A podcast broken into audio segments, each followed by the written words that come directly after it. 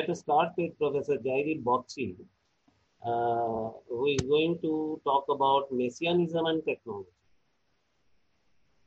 Welcome all, in, welcoming all of you. And uh, thank you to Harikiran for organizing this. Thank you to my fellow panelists. I'm very happy and proud to be a part of this. Um, the specific topic I've been asked to speak on today is messianism and technology. And because this is a non-specialist uh, audience, I'm going to actually do it as a series of slides to keep you entertained and engaged and keep it all um, lively and relevant for you. The specific abstract that I will be speaking about, if uh, you haven't all read the abstract, is as follows. The technological enframing of modernity requires a multi-pronged approach, approach combining analyses of the root causes of anthropocentrism, technological thinking, and the rise of capitalism, along with careful attention to non Western, non Christian traditions that did not take the turn to a technological understanding of reality. So, in a sense, this encompasses the entire panel. That's what my colleagues will also be speaking of. But in my presentation, I will specifically take up the analysis of technology by influential 20th century continental philosopher Martin Heidegger. And the questions I want to ask is Is his analysis useful for thinking about technology? Or is his apocalyptic vision of technology actually indicative of a specific tradition of European thinking? And this is specifically Christian messianic thinking. So I will show how his understanding and analysis of technology is located within that tradition and therefore is not as helpful as it might be if we're seeking to overcome some of the problems that uh, within that tradition or that tradition has caused. So, with those introductory words, um, I will move to the PowerPoint. I know many of you may might be a little puzzled about the heavy philosophy and what is the relevance of Heidegger uh, to what we're discussing today.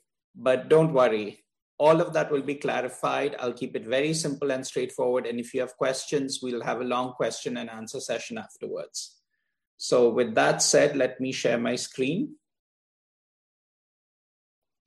Microsoft PowerPoint. All right, so we should be on screen share. Can someone nod if you see me? Yes, okay, wonderful.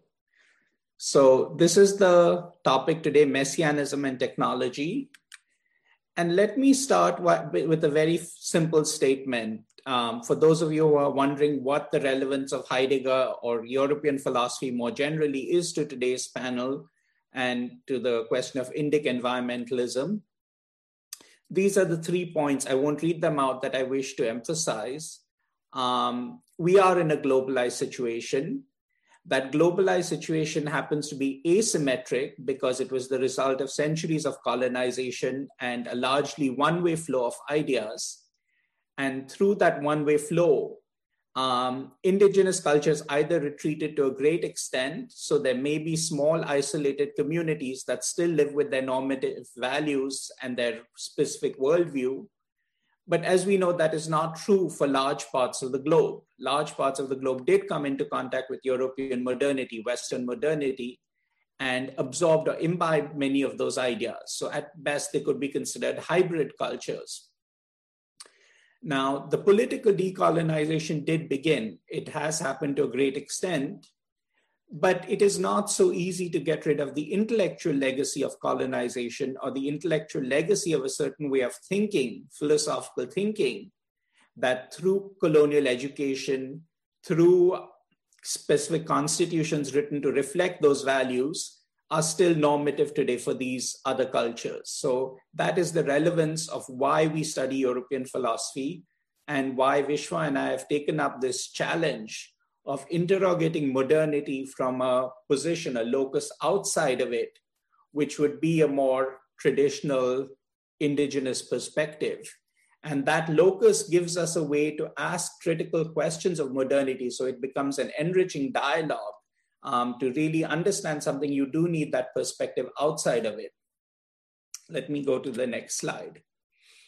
This is what I said in the first slide, but I thought a visual might help, you know, um, give you a kind of graphic sense of how widespread the European domination of the, of the globe was. As you can see, there are only about four or five countries that were never under European control, Thailand being one of them, Korea and Japan. But of course, this, this is itself not true. I mean, this is, this is uh, politically true. But Japan, of course, modernized um, and, and absorbed Western culture and was, in fact, one of the first Asian countries to do so. South Korea today is a highly technologized and industrialized country. So even this map is sort of not portraying the entire picture what happens to the globe after the 19th century. Now we come to the philosopher I want to talk about. This is Martin Heidegger, born 1889 in Meßkirch in Germany. Um, to many of you, he will be a new figure, but don't worry, you don't need to know anything about him. You don't need to be quizzed on this. All you need to know is that he was a very influential 20th century philosopher, and his way of thinking about technology sort of sets the paradigm for contemporary philosophy. And his analysis of technology, therefore, needs to be interrogated if we're going to have a response, an indigenous counter response to a specific way of looking at the problem of modernity and technology. On the right side, you see some of his biographic details. And um, I won't read it out again, but it's important to emphasize how closely and deeply he, he is embedded in a rather provincial, parochial world of Catholic Christianity. Uh, Meßkirch is often considered a bastion of Catholicism in Germany. And he converts later to Protestantism, but the Christian elements continue throughout his work. And in fact, the last quote that you can see, he says, I am not a philosopher, but a Christian theologian. So we will be interrogating his understanding of technology to see if those elements survive there. Okay, now let me continue. Next slide. I promised this would not be difficult and technical, so I've introduced a lot of videos, a lot of pictures, and beyond this little introduction, which was sort of text heavy, it's all going to be fairly light. But this is the first video we come to, and I'm going to play the whole thing so you get an introduction to two of his main concerns. haben diejenigen ihrer Kritiker recht, die behaupten, Martin Heidegger sei so konzentriert mit der Frage nach dem Sein beschäftigt, dass er die Conditio Humana, das Sein des Menschen in Gesellschaft und als Person drangegeben habe? Ja, diese letzte Kritik ist ein großes Missverständnis. Und die Sinnsfrage und die Entfaltung dieser Frage setzt ja gerade eine Interpretation des Daseins voraus. Das heißt, des Wesens des Menschen. Und der Grundgedanke meines Denkens ist ja gerade der, dass das Sein bzw. die Offenbarkeit des Seins den Menschen braucht und das umgekehrt der Mensch wie Mensch ist, insofern er in der Offenbarkeit des Seins steht. Damit dürfte die Frage, wie weit ich nur mit dem beschäftigt bin und Menschen vergessen habe, erledigt.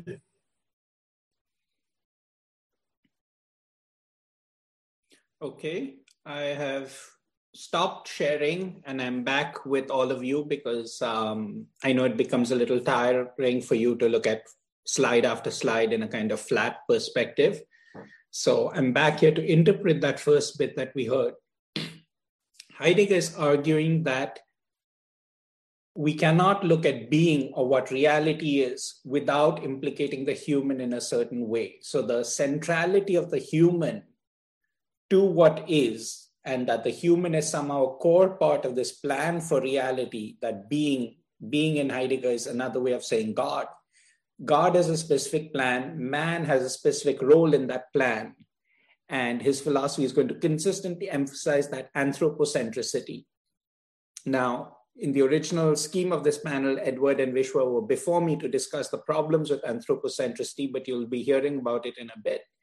But the problem with Heidegger, as I see it, is that once again, that emphasis on man as somehow being central to the divine plan and man being the architect, man being the Lord, man being the one commanded to take care of reality in a specific way, where reality is at the disposal of man, becomes a very problematic legacy of modernity.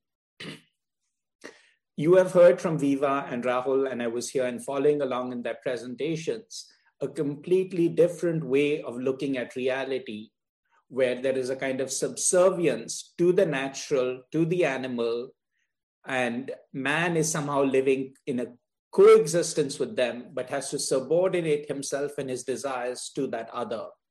This is what gets lost in the specific framing of uh, the relation of man to being that, that Heidegger, in continuation with the tradition, does. That's the first point from that video. Let's go back to the video and I'll show you a second point that he makes.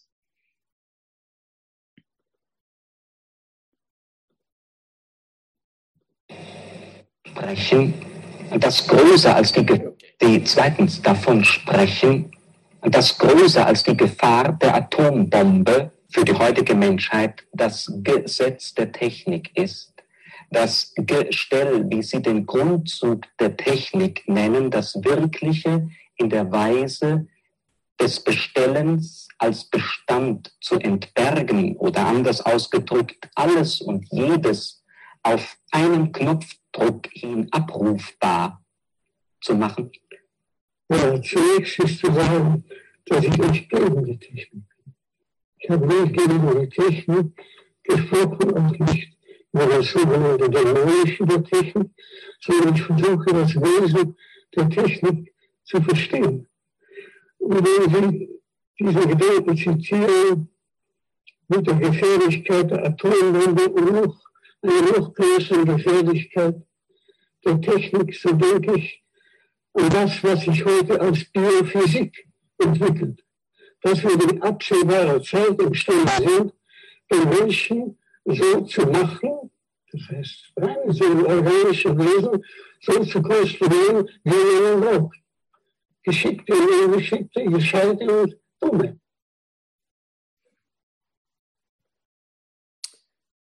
Okay, let me come back again. And uh, I know it's a little tedious to hear German if it's a language you don't know, although there's subtitles. But I really wanted to give you a sense of the man and put kind of a personality and a face to this name that we are using. Um, again, like his analysis of being or the relationship of man to being, technology also is being framed in a specific perspective. Heidegger is saying he's not against technology, but he's trying to understand the essence of technology. So already you see a certain step back from interrogating technology as either good or bad or evil. Um, Heidegger will not make a decision on that. That already becomes a problem in his analysis of technology because there are global crises and a catastrophe that we face, and a philosophy that won't take a stance on technology is actually less valuable to us today than the people who actually say that, you know, these are the problems, people who say we have to restrict technology. That brings us to a central question. Why, when the negative effects of technology are so obvious, is Heidegger refraining from taking a stance on it and saying this is the problem with technology? He says, I'm interested in the essence of technology. What is this essence? This essence will be a specific historical narrative that he is composing using technology, a kind of arch of humanity or an arc of humanity that is going to subsume all other cultures, the Greek predecessors of Western modernity, but also indigenous cultures within a specific understanding, a total global understanding and that understanding is going to reveal something about a certain group of people. So it is again a kind of secularized version of a meta narrative that subsumes all cultures and gives them a final goal, a final salvation, if you will. And that becomes very problematic in his understanding of technology. So, those are the points that I want to interrogate here. Um, we'll go back to a few slides and see where this tradition of thinking is coming from. And again, they're going to be very light and easy slides. So, um, you know, it, it should not be too difficult to, to think through. the privileged example Heidegger uses is a hydroelectric power project. And that is, of course, something um, we all immediately relate to. You all know about the Narmada Dam in India, various other agitations, the Tehri Dam, and so on. And you know the enormous catastrophe that these hydroelectric power projects have wrought for the people living in their vicinity whose lands were submerged and who were displaced. Heidegger is right to notice the dangerous aspect of these projects, but he is not so much interested in that sort of pragmatic aspect, as we might call it, as he is in saying that the dam itself reveals something about reality. And he's right there. It reveals that our desires for energy, for electricity, for control over nature, for in- increased productivity, all these things have gotten out of hand. And all of them need to be interrogated. But Heidegger says that's not the point. We don't have to take a stance at that level we have to just see that it is revealing a certain way of nature that itself is going to reveal something else a higher plan or a higher reality. And hence technology becomes valuable not in its intrinsic ability to for example for medicine to cure people. It becomes valuable as a way of showing that higher plan that providential plan that uh, being has for us How relevant is this discussion to the rest of the world?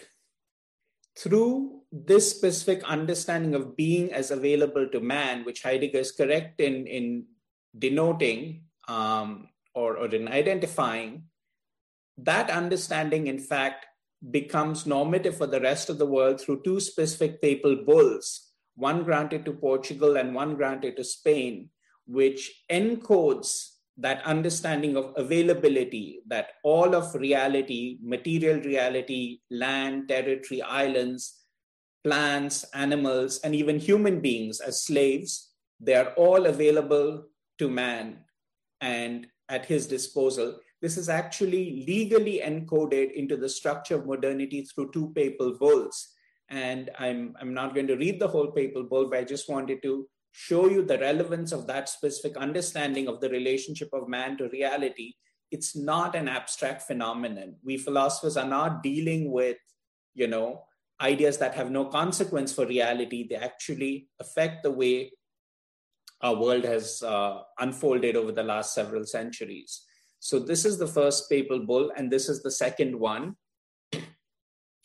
And from the second one, I just want to show that um, the Pope grants um, Spain and Portugal the right over the New World, and he includes everything that is found in those territories. So they have dominion over cities, camps, places, villages, rights, and jurisdictions of over all those territories and the people found there. And the final line that is in bold and we make appoint and depute you and your said heirs and successors lords of them with full and free power authority and jurisdiction of every kind. This stated lordship dominion over reality is the philosophical problem that we are trying to address today.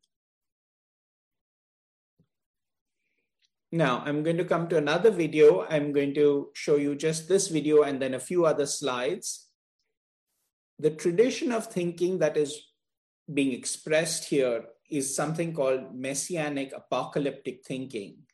It is a tradition in which the suffering of history is part of an intrinsic plan, and it is necessary in order to reveal the final end of this plan. And because that's a, an abstract concept to convey, I simply have a video that's going to show you that so it, it becomes easier for you to absorb that notion.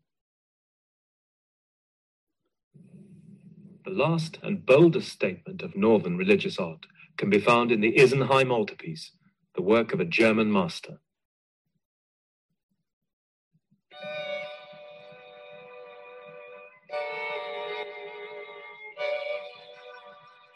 This massive altar in three stages is by the artist we know as Matthias Grunewald. In many ways, it is the ultimate painting in Christian art. Never again would a painter feel quite so free to express the mysteries of Christian faith ranging from agony to ecstasy. This altarpiece was painted around 1515 for an Antonite monastery which specialized in the care of skin diseases. The crucifixion is shown with unprecedented impact, in horrific immediacy, like a monstrous affliction, the last word in Teutonic torture.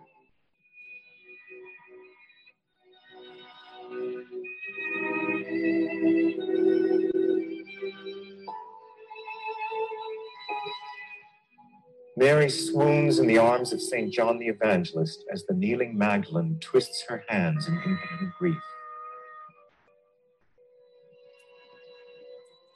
In the wings, two healing saints, Sebastian and Antony, stand like living statues.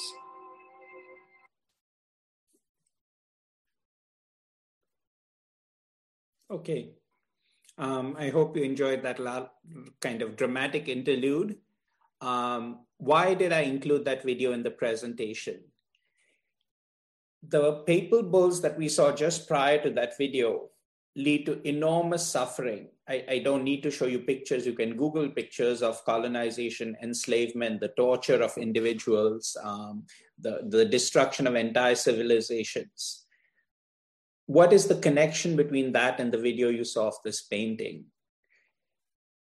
There is in this messianic thinking a tendency to emphasize that horror of history, but not negate it because that horror is needed as revealing some higher truth.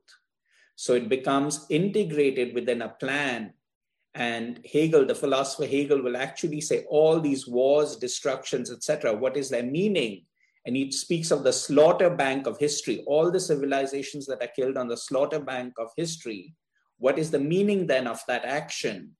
And of course, the action will be that all of that was necessary to legitimate, to justify, and to posit as the final end a certain civilization, a certain revelation, a certain um, historical religion that he equates, of course, with his own present, that will be pro- German Protestant Christianity. But you see how the problem of suffering the problem of colonization cannot be posed in the proper intellectual perspective until this eschatological framework that justifies what has happened says it is A, providential, B, meaningful, C, necessary, and ultimately even beneficial or salvific. So, D, beneficial and salvific, takes all that suffering, subsumes it into a history, and in a sense negates the reality of those who had to suffer. So, it's an extremely parochial way of looking at history, but it has become influential. If you think about the problem with large dams in India, if you read some of the debates, are these not the very terms in which the argument is framed? It's for the greater good, right? It's old civilizations or old ways of living, they have to give way to modernity. So it's a justification of the present, the greed or the need of the present and what comes before can be sacrificed or other people can be sacrificed in order to legitimate that one present moment. That is sort of the philosophical structure within which heidegger's thinking of technology is placed. It does not actually raise any of the problems with technology. It does not raise the problems with destruction or colonization but follows this legitimation structure so I'm going to move a little faster now because that is sort of the essence of my presentation. Um, I have a few more slides, but I'll skip some of them so we keep enough time for discussion. Let me go back and do just a few more with you.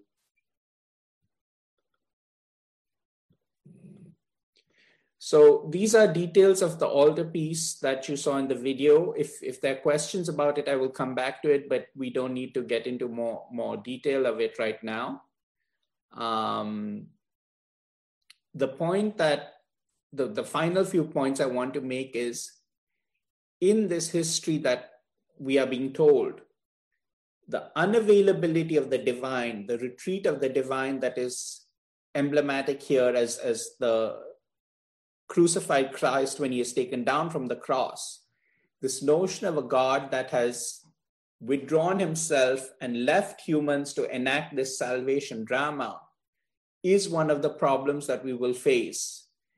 Ed Butler's paper, which really I'd hoped would precede mine, is going to show you the problem with extracting divinity from nature and saying that God is withdrawn and has left you in this material, cold, historical, and painful world to enact a specific kind of salvation drama. Um, that is also one of the problems we are dealing with. And it is, again, a problem that repeatedly recurs in Heidegger's thinking because he is very much a Protestant Christian and he constantly emphasizes this notion of the absent God.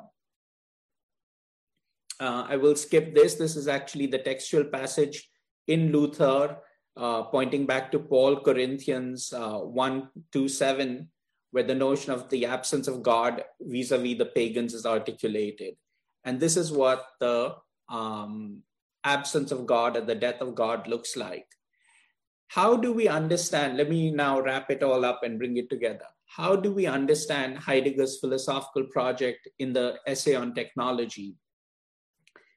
This is the dead God or the God who has withdrawn, the absent God.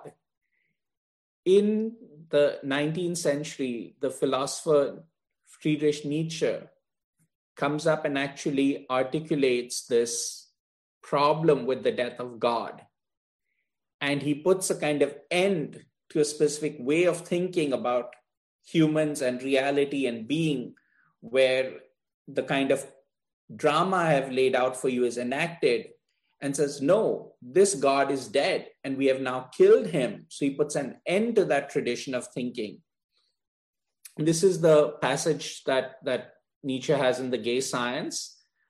The madman, have you not heard of that madman who lit a lantern in the bright morning hours in the marketplace, ran to the marketplace and cried incessantly, I seek God, I seek God. As many of those who did not believe in God were standing around just then, he provoked much laughter. Has he got lost? asked one. Did he lose his way like a child? asked another. Or is he hiding? Is he afraid of us? Etc. etc. So Nietzsche is pointing to a place we have reached in Western modernity where a specific concept of God now has come to an end.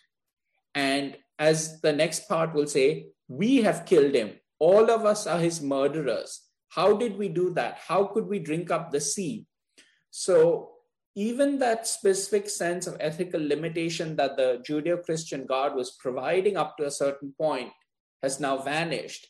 And we are in a post death of God situation where for the sake of human hubris, for the sake of human desire, we have sacrificed even that residual concept. So, it, first there was the God in his sort of magnificence, that would be the Yahweh of the Jews. Then there is the God who is poor and indigent, that is Christ on the cross. Then there is the absent God of Protestantism. And finally, we come to a situation where God is completely removed from the scene and human hubris, human desire becomes the only sort of authoritative instance. It becomes the normative um, structure of reality. Heidegger's project here in the technology essay is to kind of restore a salvific God post this death of God. And he does that by in- interpreting technology in a way that it itself becomes the salvific history. It itself becomes the final stage of humanity where the distinction between some who are saved and some who are damned is again re encoded. And that distinction is the problem to begin with. You saw in the papal bulls, this distinction is made between those who have dominion over others and those who are simply at the level of animals and you know will, will be enslaved and will be exploited and in a sense, the technology essay that Heidegger publishes, um, 1852, I think is the date, uh, sorry, 1952, uh, century of, re-encodes that structure into our thought. Um, this is, in a sense, the whole salvation drama that is um, now, now re- being restored. So let me see if I can go to a pointer mode and explain this to you, laser pointer. Okay, the story will begin up here with a kind of fall. In technology, man turns away to the things of his making. For him, being is being produced. So we are now at this level, fallen away from realizing the power of God. And only turn to the material. What is required according to Heidegger is that we return back to being, we return to that scene, but that scene, notice the absence here. It is not a God of presence, but a God of absence. And we sort of remain within that absence without trying to fill this void up with content. So, indirectly, through the dead materiality we see here, the dead materiality serves as a reminder of God. This is the essence of Heidegger's messianic thinking on technology.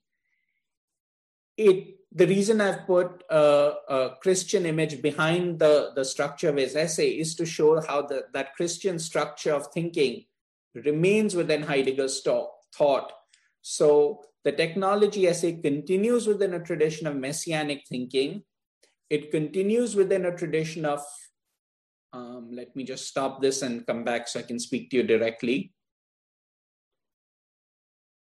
It remains within a tradition of, um, here I am. It remains within a tradition of messianic thinking where whatever happens in history, all the damage, all the violence, and so on, is still somehow redeemed at the end. It is, in fact, necessary for that end to happen so it becomes justified and legitimate. Colonization, death of indigenous civilizations, you know, slavery on a mass scale, all of that gets legitimated for the end. This is problem one. Problem two, all the environmental destruction, all the, the things that we are doing to the planet are not seen as problematic. In fact, Heidegger explicitly in the video you said, he says, I'm not taking a stance on it. I'm not saying that's demonic. I'm saying it's part of a plan. I'm saying it's necessary to reveal something about being. And that becomes another legacy of his Christian heritage. So that's my entire presentation. I want to stop on one final slide, which sums up the talk for you, and then I'll hand it over to someone else um, uh, who, who wishes to take the thread up from me. So let me go back to share screen.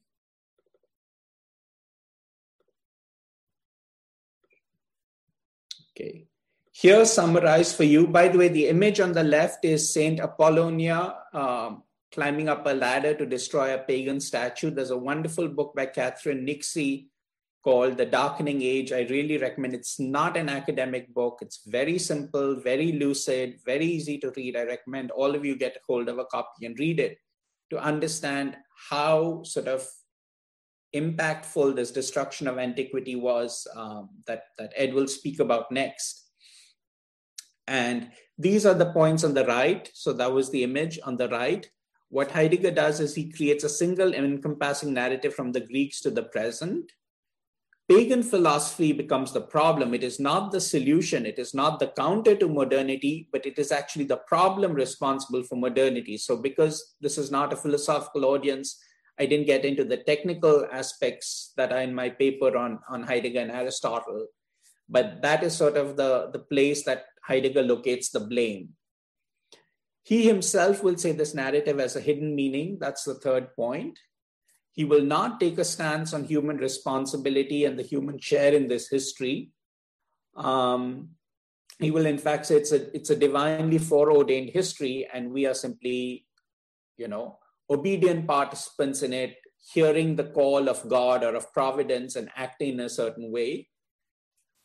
We who have an insight into this plan, into this hidden meaning, we will be saved. So the destruction will come about. The apocalyptic outcome of technology is not to be delayed, it is not to be held back. It is, in fact, to be forced and advanced, according to Heidegger, in order to make this apocalyptic separation between the saved and the damned. So these are all the ways in which Heidegger's discussion of technology encodes a certain Christian understanding of reality and of salvation. And for those reasons, um, an engagement with, with Heidegger is important if we're going to think about the philosophical roots of modernity and think about the way these narratives keep recurring in a semi secularized form and inform the choices available to us today. So that's my presentation for today.